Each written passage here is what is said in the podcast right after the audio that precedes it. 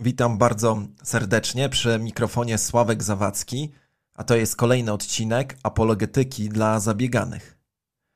Czy słyszałeś kiedyś o takim pojęciu jak scjentyzm?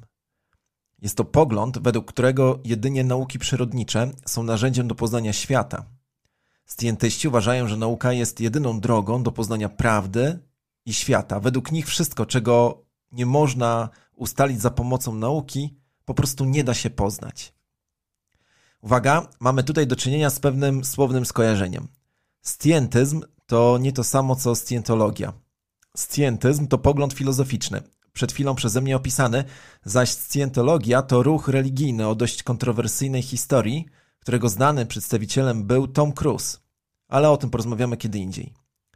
Wracamy do dyskusji. Głównym przedstawicielem scjentyzmu jest Peter Atkins, o którym mówiliśmy już w tym podcaście przynajmniej kilka razy.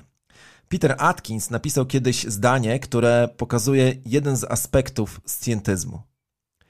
Nie ma powodów sądzić, że nauka nie potrafi uporać się z każdym aspektem egzystencji.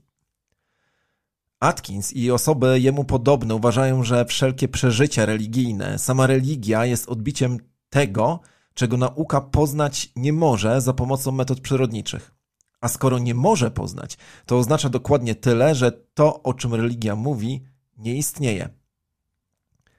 Atkinsowi wtóruje Richard Dawkins, który w swojej książce Bóg urojony cytuje Douglasa Adamsa. I tutaj cytat. Czy nie wystarczy, że ogród jest piękny? Czy muszą w nim jeszcze mieszkać wróżki? Dawkins zdaje się mówić w ten sposób. Świat jest wystarczająco piękny bez wróżek i chochlików, czyli w domyśle bez Boga. Nie ma jednak nic złego w tym, jeżeli ktoś sobie w te wróżki wierzy. Nie ma nic złego pod warunkiem, że ten ktoś nie będzie próbował udowodnić, że świat wróżek istnieje. Według Dawkinsa tylko nauka może nam obiektywnie powiedzieć, co jest prawdą. Zróbmy tutaj małą dygresję. Czy słyszałeś kiedyś o takim błędzie logicznym jak fałszywa alternatywa? Jest to nie tylko błąd logiczny, ale forma manipulacji, często stosowana przez sprzedawców. Gdybym chciał Ciebie zmanipulować i przekonać Ciebie do jakiejś opinii na określony temat, wówczas przedstawiłbym Ci dwie skrajne możliwości, z których jedna jest do odrzucenia na samym początku, bo jest nieprawdziwa, niekorzystna i tak dalej. A druga jest taka, jaką ja chcę, abyś przyjął. Zabieg ten polega na tym, że ukrywam przed Tobą szerokie spektrum innych możliwości. Ale ponieważ ja Tobie ich nie przedstawiam, to nie pozostaje Ci nic innego, jak wybrać tylko tę opcję, na której mi zależało. I tutaj przykład z mojego podwórka. Przeciwnicy kryptowalut bardzo często posługują się argumentem związanym z ochroną środowiska. Aby sieć Bitcoina mogła funkcjonować, wymagane jest działanie wielkiej sieci komputerów, powszechnie, nazywanych koparkami. A te, jak wiadomo, zużywają dużo energii, co przyczynia się do degradacji środowiska naturalnego. W rozmowach pada często fałszywa alternatywa. Albo sieć Bitcoina będzie dalej istnieć i nasze dzieci nie będą miały w przyszłości czym oddychać, albo zrobimy wszystko, aby wyłączyć kryptowalutę. Kto z nas chciałby, aby nasze dzieci nie miały czym oddychać? Musimy zatem walczyć z bitcoinowcami. Fałsz tej alternatywy polega na kilku rzeczach. Po pierwsze, nie pokazuje się nowych rozwiązań energetycznych, znacznie obniżających koszty produkcji, koszty produkcji prądu, które powstały właśnie z inicjatywy kryptowalutowców. Nie będę tutaj ich przedstawiać, ale wiedz, że są one naprawdę imponujące. Po drugie, nikt tej dyskusji nie przedstawia, ile energii zużywa świat bankowy, czyli ten, który walczy z bitcoinem. Klasyczne rynki finansowe zużywają tyle prądu, że bitcoin w tym względzie nie dorasta im do pięt. To jest właśnie fałszywa alternatywa. Dawkins, opowiadając nam o wróżkach w ogrodzie, właśnie przedstawia nam fałszywą alternatywę. Albo wierzysz, że w tym pięknym ogrodzie są wróżki, albo nie wierzysz. Moja odpowiedź dla Dawkinsa brzmi tak.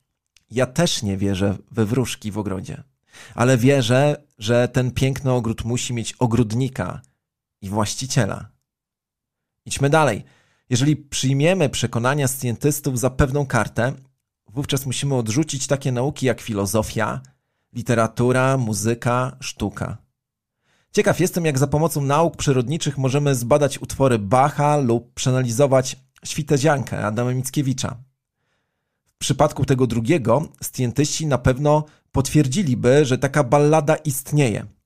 Następnie przeprowadziliby pełną analizę statystyczną, określając średni, e, średnią arytmetyczną długości wszystkich słów, medianę i dominantę. To oczywiście za mało. Należy zbadać regresję i to tę prostą i wieloraką. Czy na przykład nie jest tak, że długość wierszy nieparzystych jest zależna od wierszy parzystych? W takim ujęciu dla scjentysty nie ma różnicy, czy bada poezję Goethego, czy treść depeszy z Moskwy o śmierci Bieruta. To tekst i tamto tekst. Nie chciałbym mieć również żony scjentystki. Jedynym sposobem na wyrażenie mojej miłości byłoby cotygodniowe przenoszenie badań krwi, w którym przedstawiony byłby poziom dopaminy, oksytocyny czy endorfin. Na koniec sięgnijmy po cytat książki innego scjentysty, Bertranda Russella, pod tytułem Religia i nauka. Russell twierdzi tam, że wszelka osiągalna wiedza dostępna jest tylko za pomocą metod naukowych. Tego zaś czego nauka odkryć nie może, żaden człowiek nie może wiedzieć. Problem polega na tym, że zdanie to jest samoredukujące. I zaskakujące jest to, że Russell, wybitny matematyk, tego nie zauważył. Jak bowiem to zdanie udowodnić za pomocą nauk przyrodniczych? Chyba się nie da. Według Russella to zdanie zatem jest nieprawdziwe. I z tą myślą Was dziś pozostawiam. Na koniec dwie sprawy. Po pierwsze, przypominam, że inspiracją i źródłem dużej ilości wiedzy do tych podcastów jest książka Johna Lennoxa pod tytułem Czy nauka pogrzebała Boga? Wydana przez wydawnictwo w drodze. Po drugie, mam wielką prośbę. Jeżeli podoba Ci się działalność kościoła, w którym służę, kościoła EGZE, który jest częścią kościoła baptystów w Polsce, proszę rozważ wsparcie finansowe. Kościoły baptystyczne i większość kościołów protestanckich w Polsce utrzymują się tylko z darowizn swoich członków i sympatyków. Nie dostajemy cyklicznie dotacji od państwa. I dobrze. Jeżeli chcesz nas wspierać, ale nie masz takich możliwości, po prostu prześlij nam jedną złotówkę. Ten symbol będzie dla nas bardzo ważny. Szczegóły znajdziesz pod adresem egzekościol.pl ukośnik wsparcie. Do usłyszenia w kolejnym odcinku.